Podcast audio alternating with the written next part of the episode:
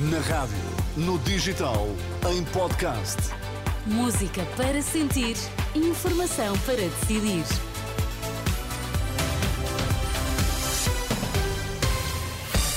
Pedro Queiro, que notícias é que estão em destaque a esta hora?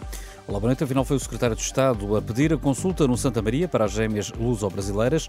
No futebol, no Estádio do Dragão, Porto garantiu que segue em frente na Liga dos Campeões.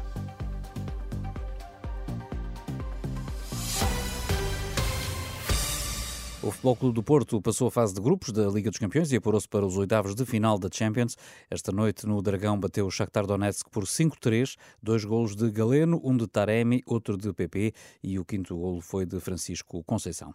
A auditoria ao Hospital de Santa Maria confirma que foi o secretário de Estado da Saúde a pedir a consulta para as gêmeas luso-brasileiras. A Renascença teve acesso ao documento que revela eh, que o então governante interveio pessoalmente no processo Fátima Casanova. Segundo a auditoria que cita o registro clínico das gêmeas luso-brasileiras, a primeira consulta foi pedida por telefone pelo secretário de Estado da Saúde. Não há referência a nome, mas terá sido Lacerda Salles que tomou posse a 26 de outubro de 2019, quando o processo relativo a este caso ainda estava no Palácio de Belém. O registro não tem a data do telefonema, refere apenas que a consulta foi pedida à direção do departamento.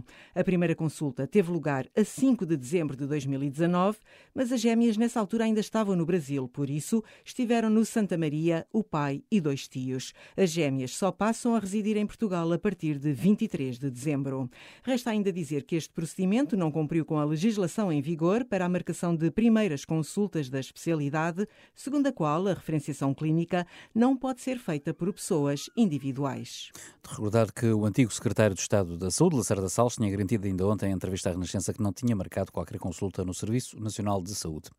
O Bispo da Guarda convocou hoje os jornalistas para falar da sua resignação. Dom Manuel Felício, que completou 76 anos no início de novembro, já tinha pedido para sair em 2019.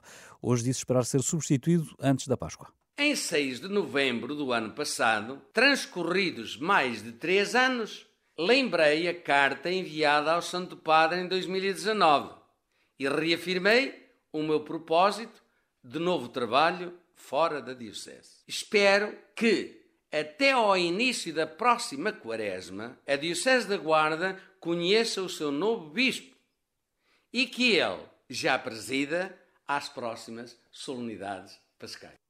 O Bispo da Guarda, que não revelou, no entanto, quais são os seus planos eh, futuros. De qualquer forma, 75 anos, a idade limite para os bispos resignarem. Dom Manuel Felício já fez 76 anos eh, no mês eh, passado, mês, no passado mês de novembro. O chumbo do Presidente da República aos novos estatutos de algumas ordens profissionais está a impedir que Portugal receba a totalidade dos fundos europeus para o Programa de Recuperação e Resiliência. Quem o diz é o ainda Primeiro-Ministro. António Costa afirma que a Comissão Europeia prepara-se para desbloquear um novo pagamento. Em causa estão 2.600 milhões de euros, mas há medidas por cumprir. A generalidade das medidas foram dadas por cumpridas e as três que não são dadas por cumpridas estão em vias de ser cumpridas.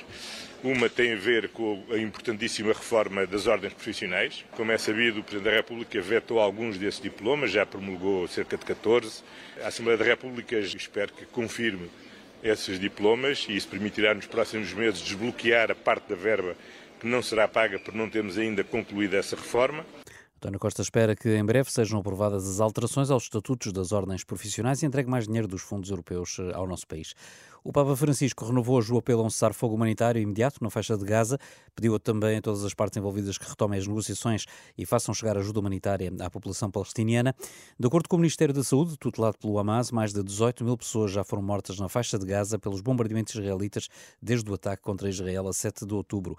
O Papa pediu ainda a libertação imediata de todos os reféns e não se esqueceu de fazer também um apelo à paz na Ucrânia.